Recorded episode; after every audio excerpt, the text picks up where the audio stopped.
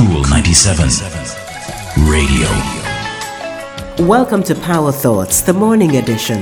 It's brought to you by BPM Financial Limited, taking you higher.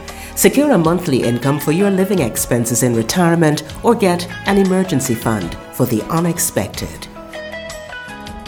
Our Power Thought for today is a story told by writer Doris Donnelly.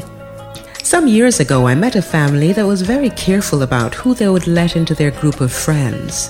They had a habit of scrutinizing their friends constantly to see whether or not they measured up to their standards. If one friend made a slip by doing something unacceptable in the eyes of this family, that person would be immediately removed from their circle of friends. Eventually, I too was snipped out of their lives.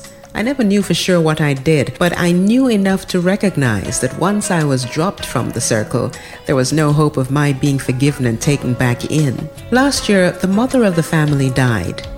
In planning the funeral, the father and daughter sent emails, they made phone calls, they wrote to the police to handle the traffic, they even alerted the hotels in the parish.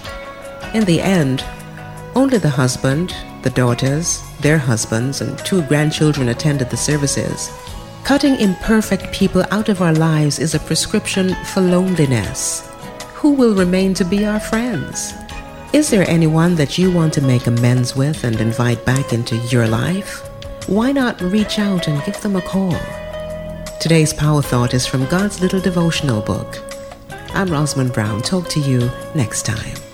That's our Power Thought for today. It's brought to you by BPM Financial Limited, taking you higher. If you missed this program or you just want to hear it again, go to cool97fm.com and click on podcasts. And don't forget to like, share, and subscribe to Cool 97 TV on YouTube for more cool content.